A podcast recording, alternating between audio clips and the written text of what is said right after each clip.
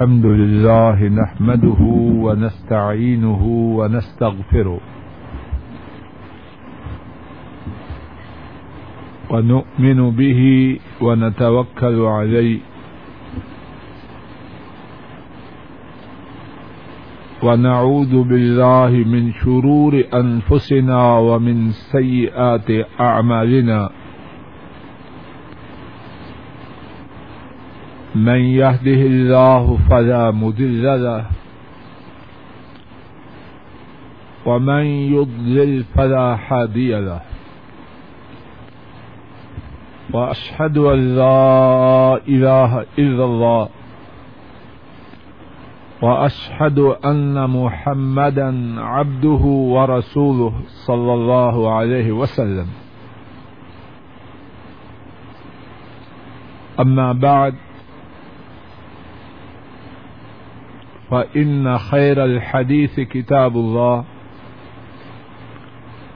وخير الحدي حدي محمد صلى الله عليه وسلم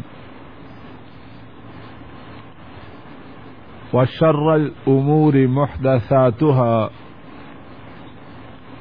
وكل محدثة بدعة وكل بدعة ضلالة وكل ضلالة في النار. اللهم انفعنا بما علمتنا وعلمنا ما ينفعنا وزدنا علما. سبحانك لا علم لنا إلا ما علمتنا إنك أنت العليم الحكيم رب اشرح لي صدري ويسر لي أمري واحلل عقدة من لساني يفقه قولي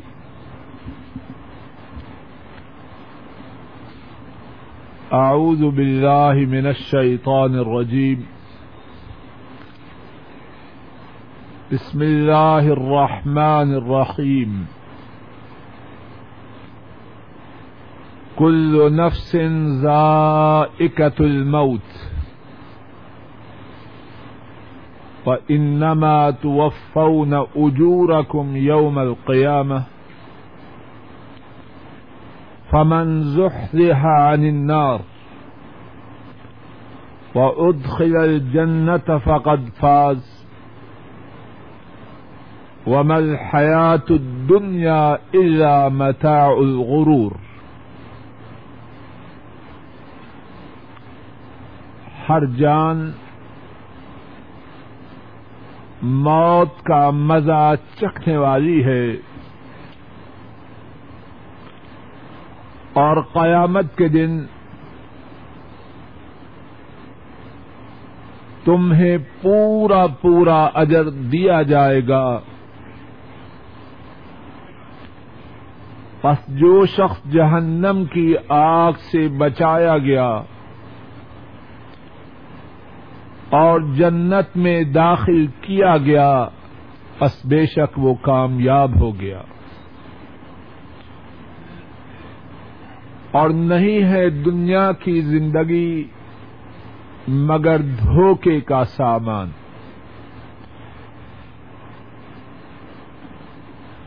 بات یہ ہے کہ میں اور آپ سب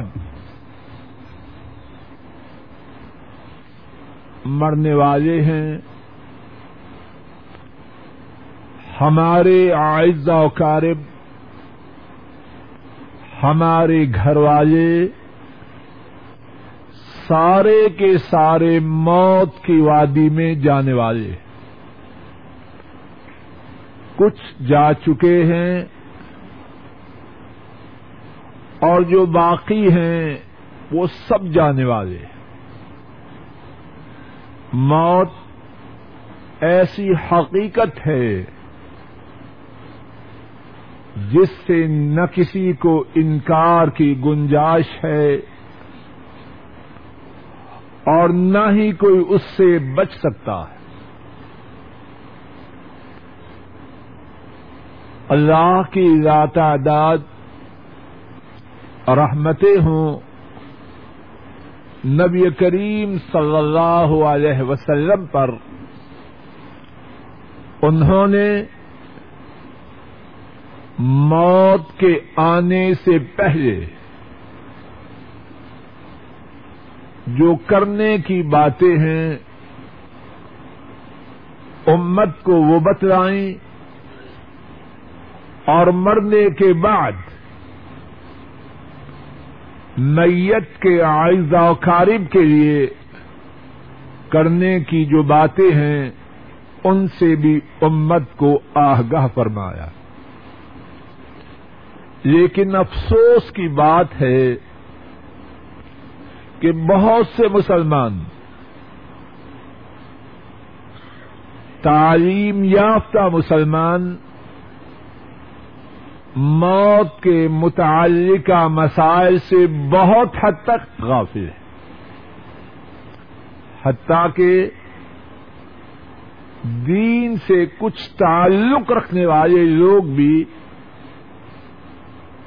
موت کے مسائل سے غافل ہیں۔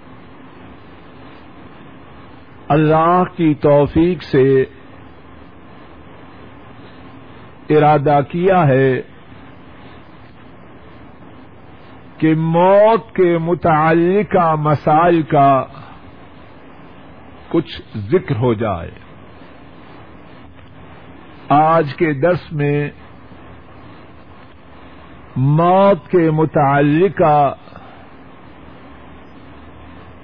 جن مسائل کا ذکر ہوگا انشاءاللہ، ان کی ابتدا ہے اس بات سے کہ جس شخص پر موت کا وقت آ چکا ہو، اس کے ساتھ اس کے آئز و قارب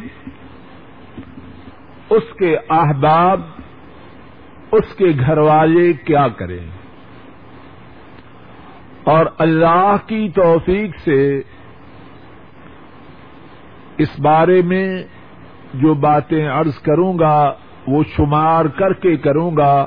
ساتھی جو لکھ سکیں وہ لکھ لیں، اور جو تحریر نہ کر سکیں انگلیوں پہ شمار کریں، خود بھی یاد کریں اور اپنے گھروں میں جا کر ان باتوں کو دوہرائیں اور یہ باتیں کوئی فدائی ہوائی باتیں نہیں۔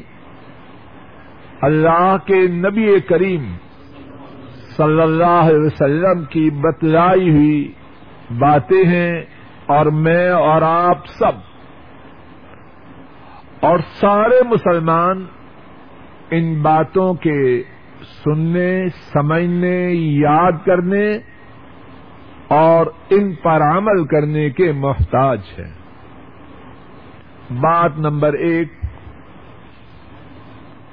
وہ شخص جو موت کی وادی میں داخل ہو چکا ہو۔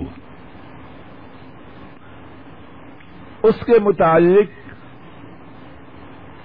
مصنون بات یہ ہے کہ اسے کلمہ توحید کی تلقین کی جائے۔ امام مسلم رحمہ اللہ روایت کرتے ہیں، حضرت ابو حریرا رضی اللہ تعالی ان وہ بیان کرتے ہیں، آپ صلی اللہ علیہ وسلم نے فرمایا لقنوا موتاکم. لا الہ الا اللہ. اپنے مرنے والوں کو لا الہ الا اللہ اس کی تلقین کرو. اور یہ تلقین کیسے کریں؟ اس کا ایک طریقہ یہ ہے، جو شخص دنیا سے کوچ کر رہا ہو، اس کے سامنے یہ کلمہ پڑھا جائے۔ تاکہ اسے بھی، تاکہ اس کی توجہ بھی اس کلمہ کے پڑھنے کی طرف مبزول ہو جائے اور اللہ کے فضل و کرم سے اس کی زبان پر بھی کلمہ جاری ہو جائے۔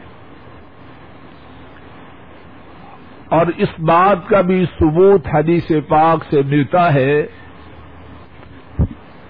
کہ مرنے والے کو کہا بھی جا سکتا ہے کہ کلمہ پڑھو۔ امام احمد رحمہ اللہ بیان کرتے ہیں حضرت انس رضی اللہ تعالی ان وہ بیان کرتے ہیں، ایک انصاری مسلمان بیمار تھے، ان کی موت کا وقت قریب تھا۔ آ، حضرت صلی اللہ علیہ وسلم نے ان سے فرمایا، یا خال قل لا الہ الا اللہ۔ اے مامو، کہو لا الہ الا اللہ۔ انہوں نے عرض کی فخیر ان اقول لا الہ الا اللہ کیا لا الہ الا اللہ کہنا میرے لیے بہتر ہے؟ آپ نے فرمایا، نعم ہاں لا الہ الا اللہ کہنا تمہارے لیے بہتر۔ لیکن اس بات کا خیال رکھا جائے کہ مرنے والے کے سامنے جب لا الہ الا اللہ کہا جائے، شور نہ ڈالا جائے۔ ایسی صورت اختیار نہ کی جائے کہ مرنے والا تنگی محسوس کرے۔ مرنے والے کی حالت عجب ہوتی ہے۔ اب شور کی صورت اختیار کی جائے تو خدشہ ہے کہ کہیں وہ ایسی بات اپنی زبان سے نہ کہہ دے جس سے اس کا انجام خطرے میں داخل ہو جائے۔ آرام سے، سکون سے، اطمینان سے اسے کلمہ لا الہ الا اللہ پڑھنے کی تلقین کی جائے۔ اور اس کلمہ کے متعلق ایک بات یہ ہے کہ کیا لا الہ الا اللہ پر اکتفا کیا جائے یا اس کے ساتھ محمد الرسول اللہ صلی اللہ علیہ وسلم بھی پڑھا جائے۔ احادیث مبارکہ میں لا الہ الا اللہ کا ہی ذکر ہے۔ البتہ حافظ ابن حجر رحمہ اللہ اور بعض دیگر محدثین نے فرمایا ہے کہ لا الہ الا اللہ، اس سے مراد پورا کلمہ ہے۔ لا الہ الا اللہ، محمد الرسول اللہ صلی اللہ علیہ وسلم۔ اسی کلمہ کی تلقین کے متعلق ایک بات اور ہے۔ کہ جس کو مرتے وقت یہ کلمہ نصیب ہو گیا، اس کو اس سے کیا فائدہ ہوگا؟ امام حاکم اور امام ابو داود اور رحمہم اللہ بیان کرتے ہیں، حضرت معاذ رضی اللہ تعالی ان وہ بیان کرتے ہیں آپ صلی اللہ علیہ وسلم نے فرمایا، من كان آخر كلامه لا إله إلا الله دخل الجنة جس کی آخری کلام، جس کی زبان سے نکلے ہوئے آخری الفاظ، یہ ہوئے، لا الہ الا اللہ دخل الجنہ، وہ جنت میں داخل ہو گیا۔ اللہ اپنے فضل و کرم سے ہم سب کے نصیب میں آخری وقت کلمہ لا الہ الا اللہ کرے۔ امام ابن ابی حاتم نے ایک بڑا پیارا واقعہ اس بارے میں نقل کیا ہے۔ امام ابو ذرا جو بہت بڑے محدث تھے، ان کی وفات کا وقت آیا۔ ان کے احباب نے، جو ان کے پاس موجود تھے، کلمہ لا الہ الا اللہ، اس کا پڑھنا شروع کیا۔ امام ابو ذرا رحمہ اللہ، انہوں نے ساتھیوں کے اشارے کو سمجھا اور وہ حدیث جو اس بارے میں حضرت صلی اللہ علیہ وسلم سے روایت کی گئی ہے، اس کی اسناد کو پڑھا۔ مجھے فلاں نے بتلایا، اس نے فلاں سے روایت کی اس نے فلاں سے روایت کی، اس نے معاذ رضی اللہ تعالی عنہ سے روایت کی اور حضرت معاذ رضی اللہ تعالی عنہ نے رسول اللہ صلی اللہ علیہ وسلم سے بیان کیا، من كان آخر كلامه لا الہ الا اللہ دخل الجنہ۔ اور اس کے ساتھ ہی ان کی زبان رک گئی اور ان کی روح ان کے جسم سے پرواز کر گئی۔ کتنے خوش نصیب تھے وہ لوگ۔ اللہ ہم ناکاروں کو بھی انہی میں شامل فرمائے۔ کلمہ لا الہ الا اللہ، اس کی تلقین کے متعلق ایک اور بات یہ ہے کہ جب مرنے والا ایک دفعہ لا الہ الا اللہ پڑھ لے اور اس کے بعد کوئی اور گفتگو نہ کرے تو پھر اس کو دوبارہ اس کلمہ کی تلقین نہیں کرنی چاہیے۔ ہاں اگر کلمہ پڑھنے کے بعد اور گفتگو کرے تو دوبارہ اسے لا الہ الا اللہ پڑھنے کی تلقین کی جائے گی۔ اگر پڑھ لیا، اگرچہ زندہ ہے، لیکن اور کوئی بات نہ کی ہو، تو اس کو دوبارہ لا الہ الا اللہ پڑھنے کی تلقین نہیں کرنی۔ دوسری بات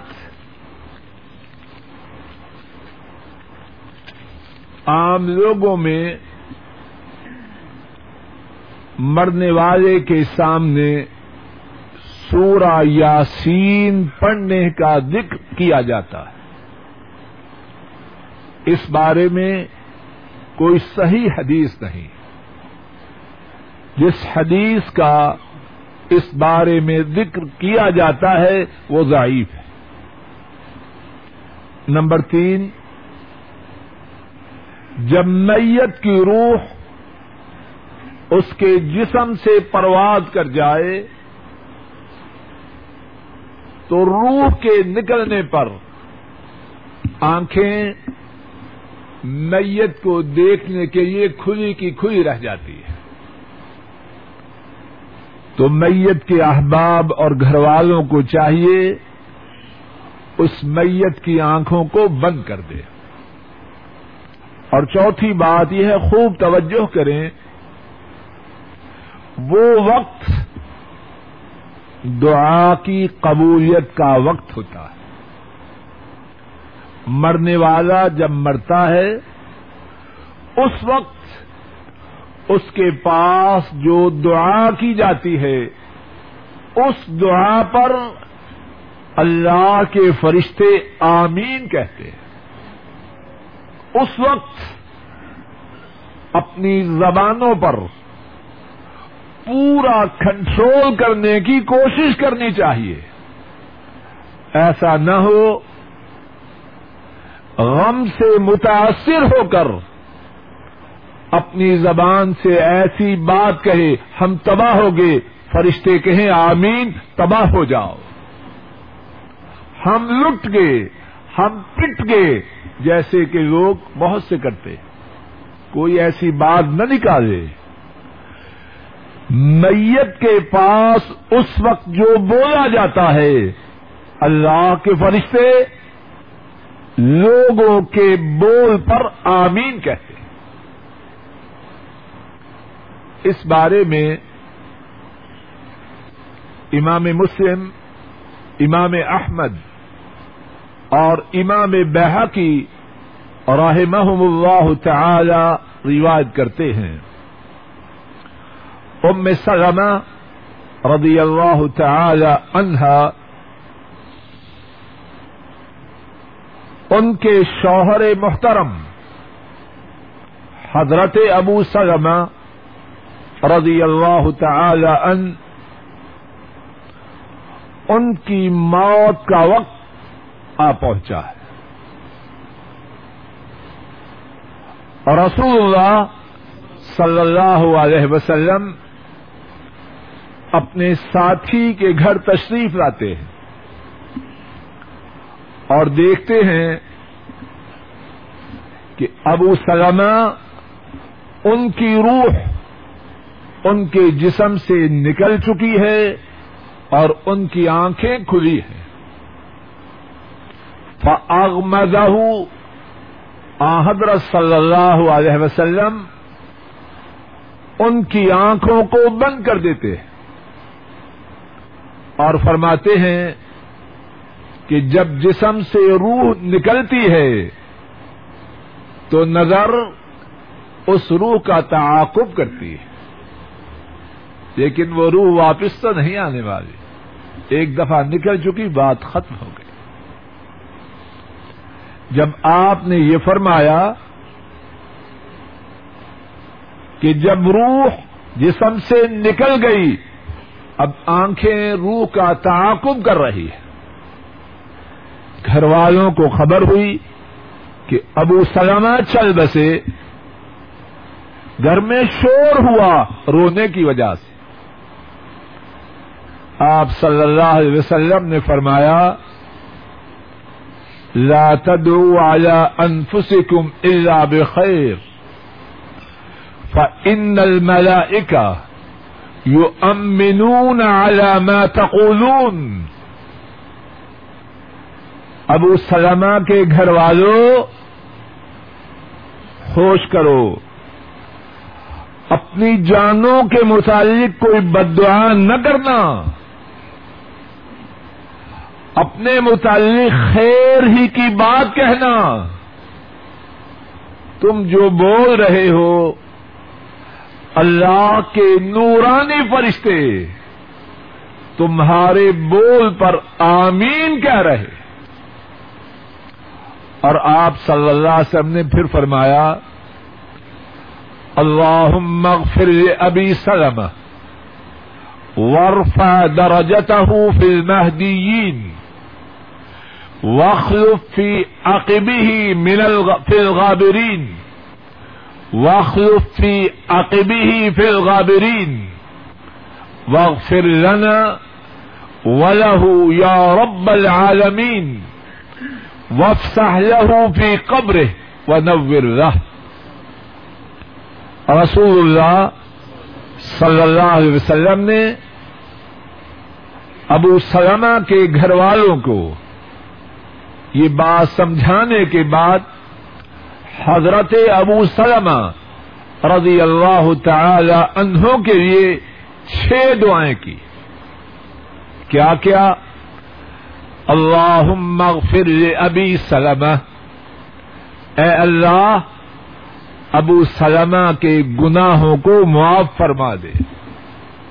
نمبر دو ورفا درجت فی المہدیین۔ ہدایت یافتہ لوگوں میں ابو سلمہ کے درجہ کو اونچا کر۔ واخلف فی عقبی فی الغابرین اے اللہ، ابو سلمہ کے پسمانگان کے نگہبان اور محافظ ہو جائیے۔ واغفر لنا ولہ یا رب العالمین۔ اے رب العالمین، ہمیں اور ابو سلامہ کو معاف کر دیجیے اور نمبر پانچ وفسح لہو فی قبر اے اللہ، ابو سلمہ کی قبر کو وسیع کر دینا۔ اور نمبر چھ و نور لہو فی ہے اور ابو سلمہ کی قبر میں روشنی کر دینا تو چوتھی بات یہ عرض کر رہا ہوں، جب فوت ہونے والا فوت ہو، اس وقت اپنی زبان سے کوئی غلط بات نہ نکالی جائے، کیا کیا جائے؟ اپنے لیے اور مرنے والے کے لیے اللہ سے دعائیں کی جائیں کہ یہ وقت دعا کی قبولیت کا ہے۔ پانچویں بات، مرنے والے کے مرنے کے بعد صبر کیا جائے۔ مرنے والے کے مرنے کے بعد صبر کیا جائے۔ اور سن لیجیے اور یاد کر لیجیے جو صبر ہے، جس کا مطالبہ شریعت نے کیا ہے وہ وہ ہے جو صدمہ کے آنے کے وقت بعد میں تو صبر آ ہی جائے گا۔ بہت سی رونے والیاں، بہت سے رونے والے کچھ وقت گزرنے کے بعد مرنے والوں کو مکمل بھول جاتے۔ صبر وہ ہے جو اس وقت ہو جبکہ مصیبت آئے۔ صحیح بخاری میں ہے۔ حضرت انس رضی اللہ تعالی عنہ وہ بیان کرتے ہیں رسول اللہ صلی اللہ علیہ وسلم نے فرمایا، الصبر ان دا اولا صبر وہ ہے جو پہلے صدمہ کے وقت ہو۔ جب وقت گزر گیا، اب جو صبر آیا، تو اس میں صبر کرنے والے کی کیا بہادری ہے؟ مصیبت کے آنے کے وقت صبر کرے۔ اور کیا کہے؟ وہ کہے جس کے کہنے کا اللہ نے قرآن کریم میں حکم دیا، انا للہ و انا الہ راجعون۔ اور وہ دعا پڑے جو رسول اللہ صلی اللہ علیہ وسلم نے امت کو سکھلائی اللہ جڑنی فی مصیبتی و آخری خیرم منہا۔ اے اللہ، جو مصیبت مجھ پہ آئی ہے مجھے اس کا ادر و ثواب عطا فرمانا۔ اور اس کے عوض میں مجھے بہترین بدلہ عطا فرمانا۔ امام مسلم راہمہ اللہ وہ روایت کرتے ہیں، ام سلمہ رضی اللہ تعالی عنہا وہ بیان کرتی ہے۔ رسول اللہ صلی اللہ علیہ وسلم نے فرمایا، ما من مسلم تصيبه مصیبت فقال ما امره الله انا للہ و انا الیہ راجعون ثم قال اللهم جرنی فی مصیبتی و اخلف لی خیرا منها الا اخلف اللہ له خیرا منها او كما قال صلی اللہ علیہ وسلم آپ صلی اللہ علیہ وسلم نے فرمایا، جس مسلمان پر کوئی مصیبت آئے اور وہ وہ کہے جس کے کہنے کا اللہ نے حکم دیا ہے، انا للہ و انا الہ راجعون ہم اللہ کے لیے ہیں اور اللہ ہی کی طرف پلٹ کر جانے والے ہیں۔ اور پھر یہ دعا پڑے اے اللہ، میری مصیبت کا مجھے ثواب عطا فرما۔ آپ صلی اللہ علیہ وسلم نے فرمایا اللہ اس کی مصیبت کے عوض میں اسے اچھا بدلہ عطا فرماتے۔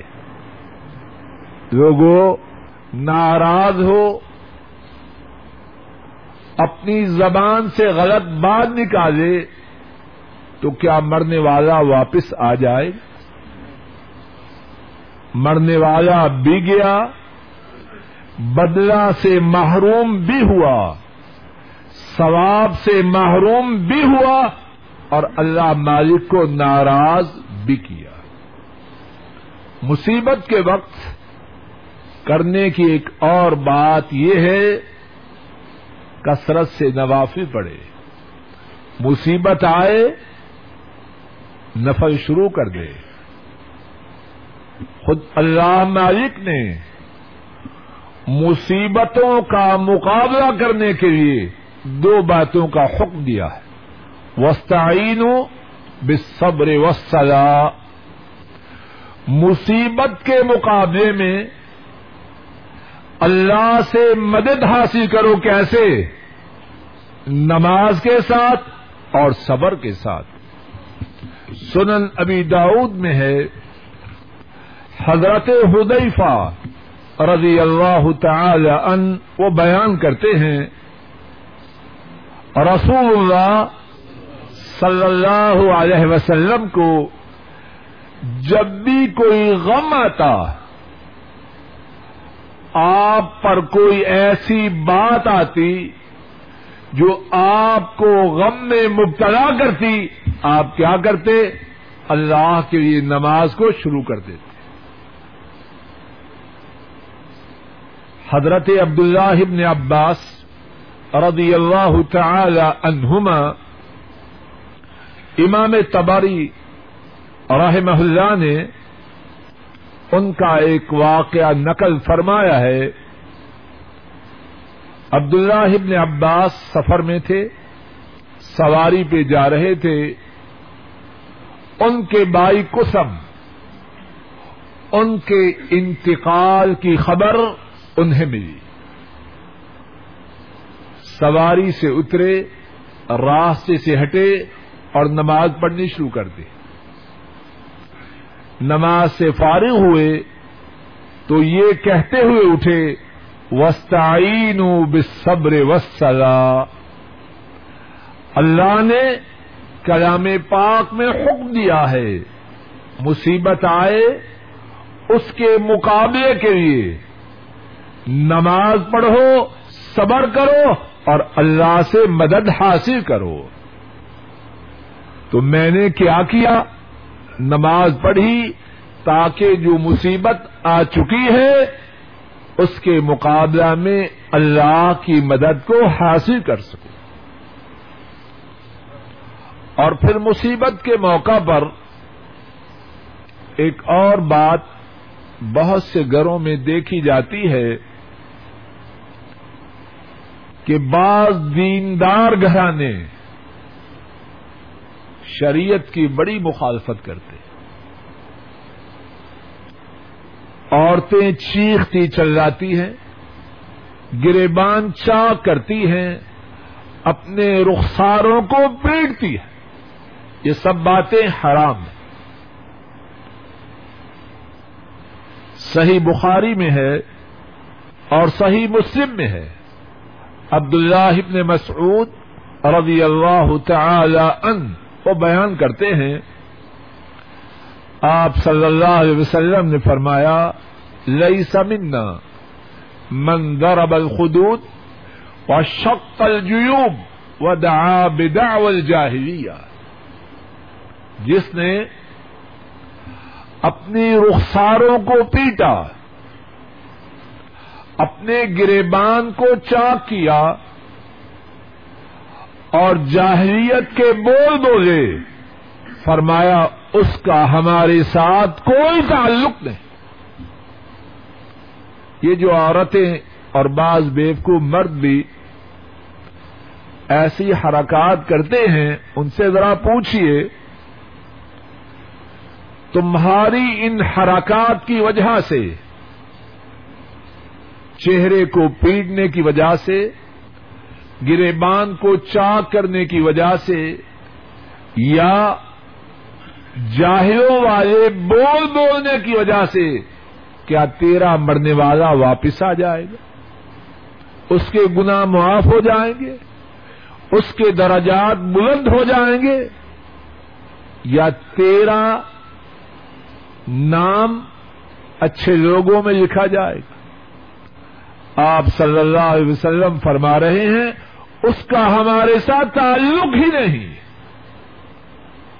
اور کتنی حماقت کی بات ہے۔ ایک خسارہ تو یہ ہوا، اپنا پیارا دنیا سے رخصت ہو گیا۔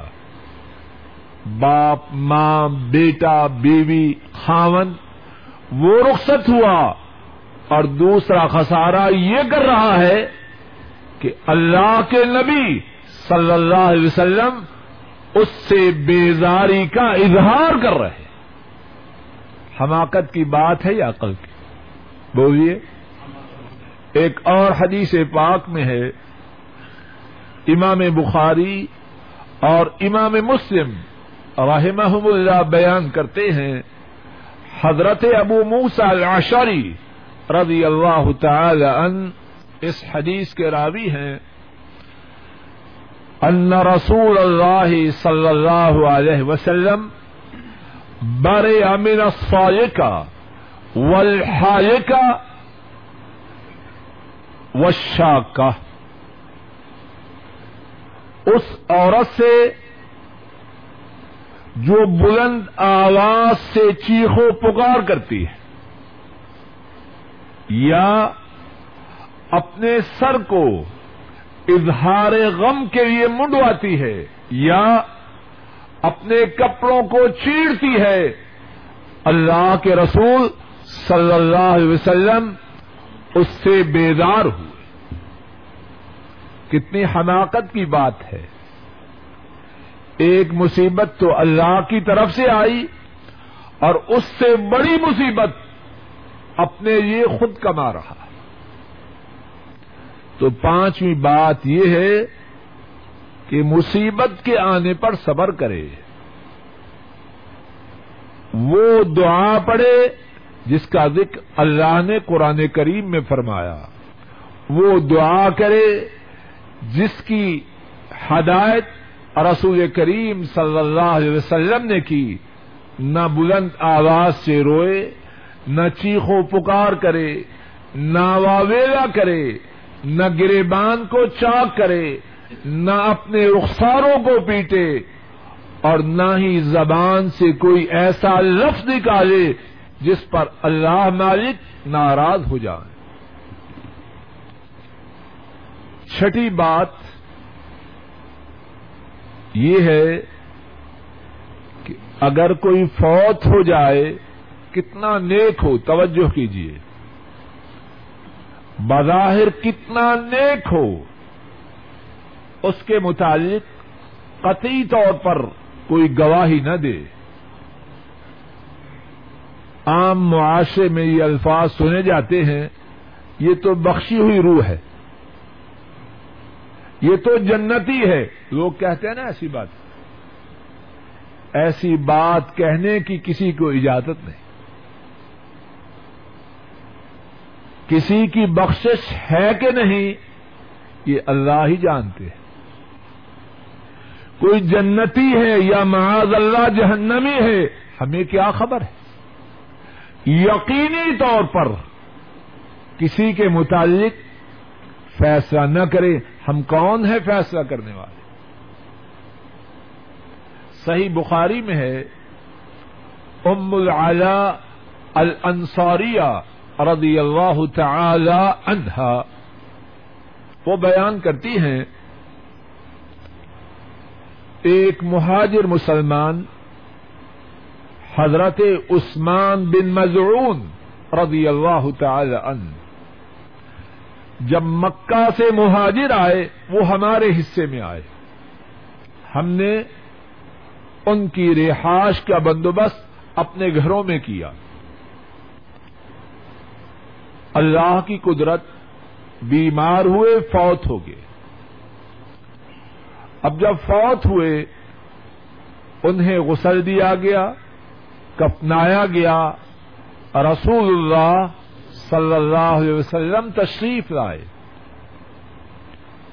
ام العلا رضی اللہ تعالی عنہا بیان کرتی ہیں، میں نے کہا، رحمت اللہ علیک اب الصائب فشہادتی علیک لقد اکرمک اللہ۔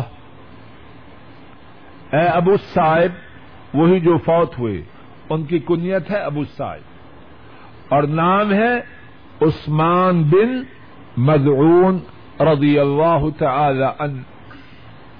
میں نے کہا، اے ابو صاحب میں تمہارے متعلق یہ گواہی دیتی ہوں کہ اللہ نے تیری تقریم کی ہے، اللہ نے تیری عزت کی ہے۔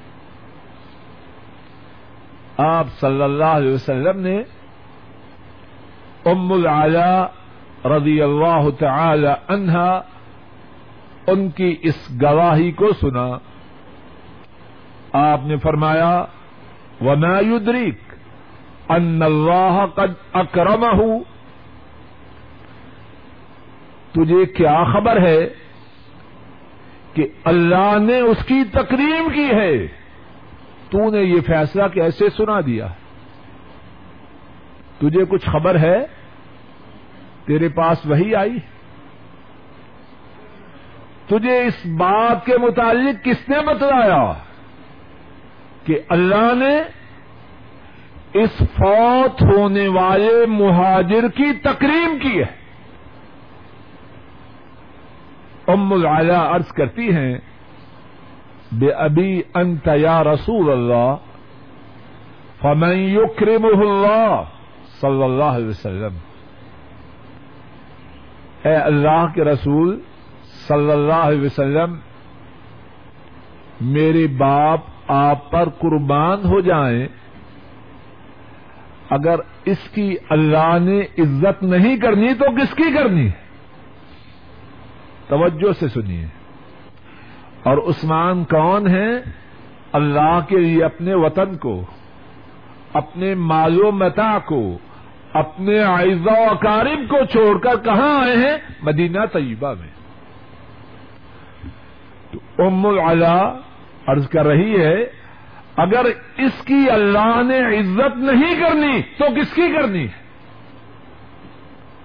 آپ صلی اللہ علیہ وسلم فرماتے ہیں اما ہوا فقط جا یقین جہاں تک عثمان کا تعلق ہے، ان کو موت آ چکی ہے۔ واللہ انی ارجو له الخیر اور اللہ کی قسم، میں ان کے متعلق یہ امید رکھتا ہوں کہ ان کا انجام اچھا ہوگا۔ لیکن واللہ ما ادری وانا رسول اللہ صلی اللہ علیہ وسلم ما يفعل بی۔ اگرچہ ان کے متعلق مجھے امید تو ہے کہ ان کا انجام اچھا ہوگا، لیکن قطعی بات کہنا یہ تو ممکن نہیں۔ فرمایا، اللہ کی قسم، میں اللہ کا رسول ہوں، لیکن مجھے خبر نہیں کہ میرے ساتھ کیا معاملہ ہوگا۔ جب اپنے بارے میں باوجود اللہ کا رسول ہونے کے اپنے بارے میں کچھ نہیں کہہ سکتا، تو عثمان کے بارے میں تم یہ شہادت کیسے دے سکتی ہو کہ اللہ نے ان کی تقریم کی؟ ام العلا رضی اللہ تعالی عنہا فوراً ارض کرتی ہیں، فواللہ ما ازکی احدن بعدہ ابدا۔ جو غلطی ہو چکی سو ہو چکی، اللہ کی قسم، آج کے بعد میں کسی کے متعلق کبھی ایسی بات نہ کہوں۔ تو چھٹی بات کیا ہے کہ جب کوئی شخص مر جائے، کتنا بڑا عالم ہو۔ ہماری نگاہوں میں کتنا متقی ہو، کتنا صالح ہو، اس کے متعلق سرٹیفکیٹ ایشو نہ کریں کہ جنتی ہے اللہ نے اس کو بہت عزت دی ہے بالکل نہیں۔ اسی طرح اگر کوئی اللہ کی راہ میں جہاد کرتے ہوئے اپنی جان کو قربان کر دیں اس کے متعلق بھی یہ نہ کہیں یہ شہید ہے۔ ہمیں کیا خبر ہے؟ ہاں یہ کہیں اللہ اس کو شہیدوں میں شامل کرے۔ لیکن اس کے شہید ہونے کی گواہی دینا، یہ ہمارے علم کی حدود سے باہر کی بات۔ اور ایسا کہنا شری حدود سے تجاوز ہے۔ ہاں جس کے شہید ہونے کی گواہی اللہ دے اللہ کے رسول دیں صلی اللہ علیہ وسلم۔ ان کے متعلق یقین سے کہہ سکتے ہیں وہ شہید۔ ان کے سوا جو اللہ کی راہ میں، ہمارے خیال میں اپنی جان کو قربان کرے، اس کے لیے دعا کریں۔ اللہ اس کو شہیدوں میں شامل فرمائے۔ ساتویں بات، جب کوئی فوت ہو جائے، تو کیا آئزہ و قارب کو، رشتہ داروں کو، احباب کو اس کی وفات کی خبر دینی جائز ہے کہ نہیں؟ امام بخاری اور امام مسلم رحمہ اللہ بیان کرتے ہیں، حضرت ابو حریرا رضی اللہ تعالی ان وہ بیان کرتے ہیں، رسول اللہ صلی اللہ علیہ وسلم نے نان نجاشی فی یوم الذی ماتا فی، جس دن نجاشی حبشہ کا بادشاہ جو مسلمان ہو چکا تھا، جس دن وہ فوت ہوا، نبی کریم صلی اللہ علیہ وسلم نے اس کی موت کی اطلاع اپنے صحابہ کو دی۔ مرنے والے کی اطلاع مسلمانوں کو اعزا وقارب کو دی جا سکتی ہے۔ بلکہ سنت سے ثابت ہے۔ ہاں اب جو وفات کا اعلان ہے، اس میں قصیدہ پڑھا جا رہا ہے، فلاں فلاں فلاں۔ یہ زمانہ جاہلیت کا دستور ہے۔ سادہ انداز سے خبر دیجیے اس میں کوئی فخر کی، تکبر کی، غرور کی باتیں نہ آٹھویں بات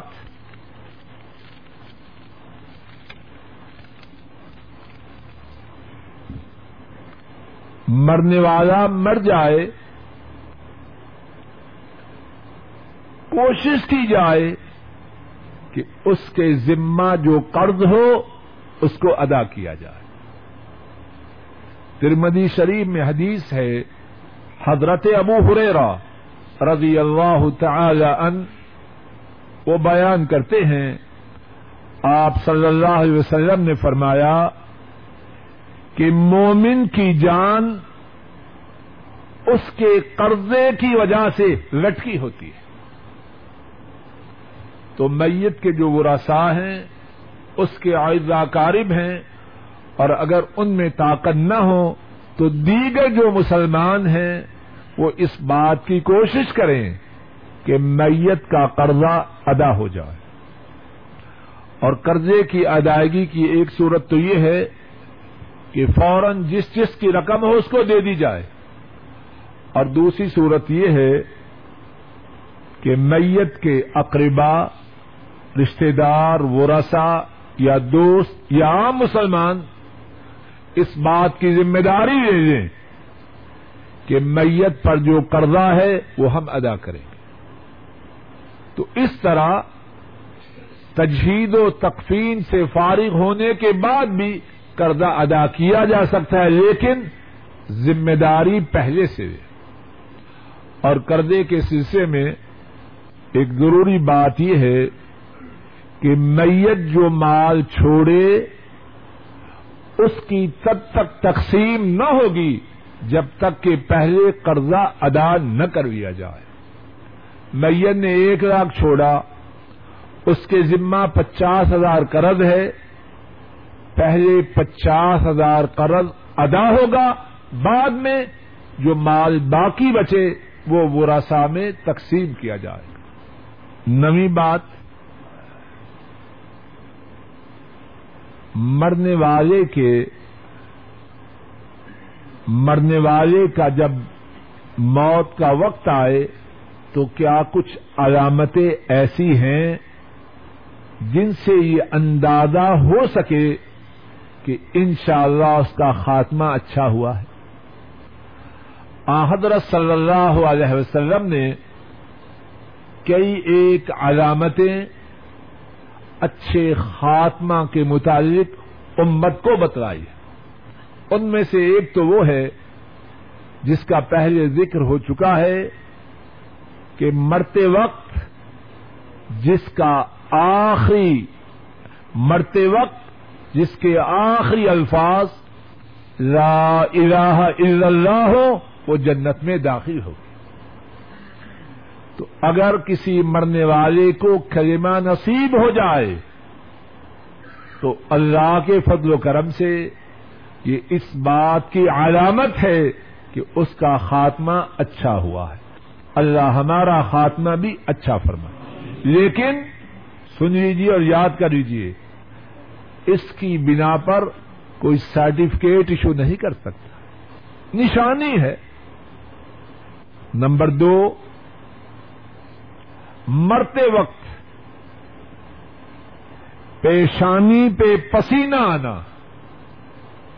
یہ بھی ایمان والوں کی علامت ہے۔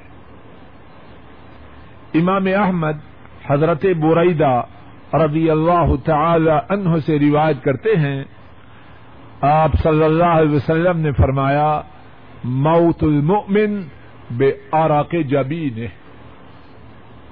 مومن کی موت اس کی پیشانی کے پسینے کے ساتھ ہوتی ہے۔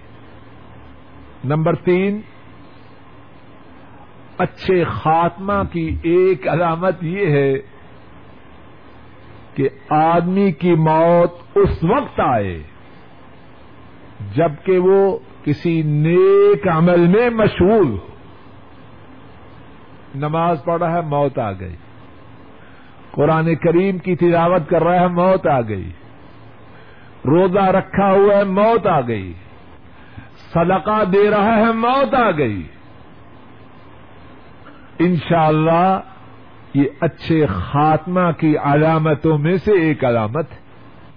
ایک حدیث پاک میں ہے، اور رسول اللہ صلی اللہ علیہ وسلم نے فرمایا ممات علی شعی بعث علی جو شخص کوئی عمل کرتے ہوئے مرے گا، کل قیامت کے دن جب اٹھایا جائے گا، تو وہی عمل وہ کر رہا ہوگا۔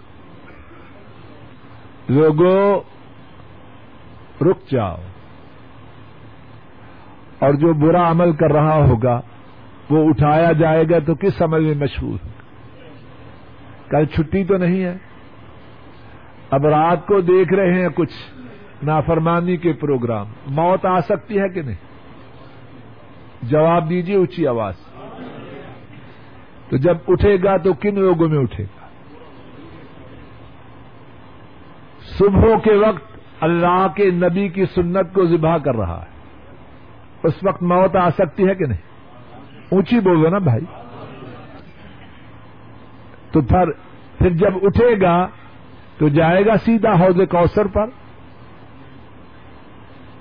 کہ اے اللہ کے نبی تیری سنت سے اتنی نفرت تھی، اب مجھے حوض کوثر سے پانی دیجیے لوگوں غور کرو، کدھر جا رہے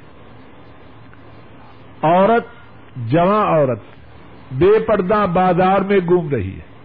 موت آ سکتی ہے کہ نہیں؟ اور اس کی کیفیت یہ ہے پتا نہیں، دیکھنے والا پہچان نہیں سکتا یہودیوں کی عورت ہے یا عیسائیوں کی، سکھوں کی ہے یا ہندوؤں کی، کچھ ہے فرق؟ اب مر جائے گی تو کن لوگوں میں اٹھائی جائے گی؟ تو موت کے اچھے خاتمہ کی علامتوں میں سے ایک علامت یہ ہے کہ اس وقت موت آئے جبکہ وہ نیکی کے عمل میں مشغول ہو۔ اور دسویں بات اور آج کے درس کی آخری بات، جب کوئی مر جائے، اس کے کفن میں، اس کے غسل میں، اس کے جنادے میں جلدی کی جائے۔ رسول اللہ صلی اللہ علیہ وسلم نے فرمایا آسرے ہو بل جنازہ جنازہ میں جلدی کرو۔ اور غسل کس طرح دینا ہے؟ کفن کس طرح پہنانا ہے؟ اور جنازہ کس طرح پڑھنا ہے؟ اللہ کی توفیق سے آئندہ درس میں ان موضوعات کے متعلق یا ان میں سے کچھ موضوعات کے متعلق انشاءاللہ اللہ گفتگو ہوگی۔ اللہ مالک اپنے فضل و کرم سے جو صحیح بات کہی اور سنی گئی ہے، اس کو قبول فرمائے، کہنے اور سننے میں جو غلطی ہوئی، اللہ اس کو معاف فرمائے۔ اور جو ٹھیک بات کہی اور سنی گئی، اللہ مالک اپنے فضل و کرم سے اس پر ہم ناکاروں کو عمل کی توفیق عطا فرمائے۔ ہمارے ہاں وہاں ہندو پاک میں تعزیت کے وقت لوگ گھر میں جاتے ہیں اور جا کے کہتے ہیں پڑھو فاتحہ، کرو دعا۔ اس کی شرع حیثیت کیا ہے؟ اللہ نے توفیق دی، تو انشاءاللہ اللہ ارادہ ہے کہ میت کے مرنے سے لے کر تعدیت تک جتنے مسائل ہیں تو تفصیل سے بیان کیے جائیں۔ اللہ اس ارادے کو پورا کرے۔ تو اب مختصر طور پر یہ بات عرض کی جاتی ہے کہ ایسا کرنا رسول اللہ صلی اللہ علیہ وسلم سے ثابت ہے۔ یہ بات میڈ ان انڈیا یا میڈ ان پاکستان اس بات کا تعلق کتاب و سنت سے نہیں۔ پڑھو فاتحہ، کرو دعا۔ حکے کی نالی منہ میں ہے، اخبار سامنے ہے۔ یہ اللہ کے ساتھ بدتمیزی ہے۔ حضرت صلی اللہ علیہ وسلم اور آپ کے صحابہ اس طرح تعزیت نہ کیا کرتے تھے۔ اور اگر کوئی شخص ایسی مجلس میں شامل ہو تو ان کے ساتھ اس بد تہذیبی میں شریک نہ ہو۔ ان کے ساتھ دکھانے کے لیے ہاتھ اٹھا کے دعا میں شریک نہ ہو، ایسا کرنا درست ہے۔ اگر کسی شخص پر نہانا فرض ہو جائے، تو کیا کھا پی سکتا ہے؟ جواب یہ ہے، ہاتھ دھوئے اور کھا پی لے کھانے پینے کی ممانت نہیں۔ بلکہ اگر روزہ رکھنا چاہے چاہے فرضی یا نفری، تو اسی حالت میں روزہ بھی رکھ سکتا ہے۔ لیکن فجر کی نماز سے پہلے پہلے غسل کر لیں اور اگر پانی میسر نہ ہو اور اس پر نہانا لازم ہے تو کیا کرے؟ تیمم کرے۔ اللہ کے فضل و کرم سے غسل بھی ہو گیا اور وضو بھی ہو گیا۔ اور نماز پڑھے۔ اور جب پانی مل جائے تو پھر غسل بھی کرے۔ اور غسل سے پہلے پاک ہو کے وضو کرے، غسل کرے تو پھر دوسرا طریقہ اختیار کرے۔ لیکن جب تک پانی میسر نہ ہو، تیمم کرے اور نمازوں کو ادا کرے۔ ایک سوال یہ ہے، کتنی دفعہ گزر چکا ہے پھر کہ داڑھی منڈوانے کا کیا حکم ہے؟ اب کوئی شک باقی ہے۔ داڑھی کا منڈوانا حرام ہے۔ ناجائز ہے۔ اگر کوئی شخص اور ہر وہ کام جو ناجائز ہے، اس کے کرنے سے جو کمائی ہے، وہ بھی درست ہے۔ سیدھی سیدھی بات ہے، اس میں تو کوئی عشاء کے فرض، ایک سوال یہ ہے کہ کوئی شخص عشاء کے فرض اب پڑھے اور سنتے اور وطر بارہ بجے رات کے بعد پڑھے، تو اس کا ایسا کرنا کیسے ہے؟ جواب یہ ہے کہ جب عشاء کے فرض پڑے اس کے ساتھ ہی سنتیں دو پڑے وطر چاہے بارہ بجے پڑے، ایک بجے پڑے، فجر تک جب بھی پڑھے ٹھیک، فجر کی اذان سے پہلے پہلے۔ لیکن سنتیں وہ عشاء کی نماز کے ساتھ ہی پڑھے دوران درس ایک بات یہ گزری کہ آپ صلی اللہ علیہ وسلم نے فرمایا کہ جب تم میت کے پاس ہو تو اس وقت اپنے بارے میں کوئی بد دعا نہ کرو۔ بلکہ اپنے لیے خیر کی بات کہو کہ اس وقت تمہاری دعا پر فرشتے آمین کہتے ہیں۔ تو سوال یہ ہے کہ کیا ہر بات پر اس وقت جو ہو آمین کہتے ہیں؟ جو بات حدیث پاک سے سمجھ جی آتی ہے وہ یہی ہے کہ جب آدمی اپنے لیے دعا کرے یا بد دعا کرے۔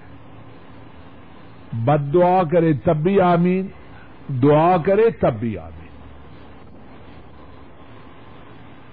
یہ عیسال ثواب کے متعلق عیسال ثواب کے متعلق سوال ہے، انشاءاللہ اس کے متعلق آئندہ دروس میں تفصیل آئے گی۔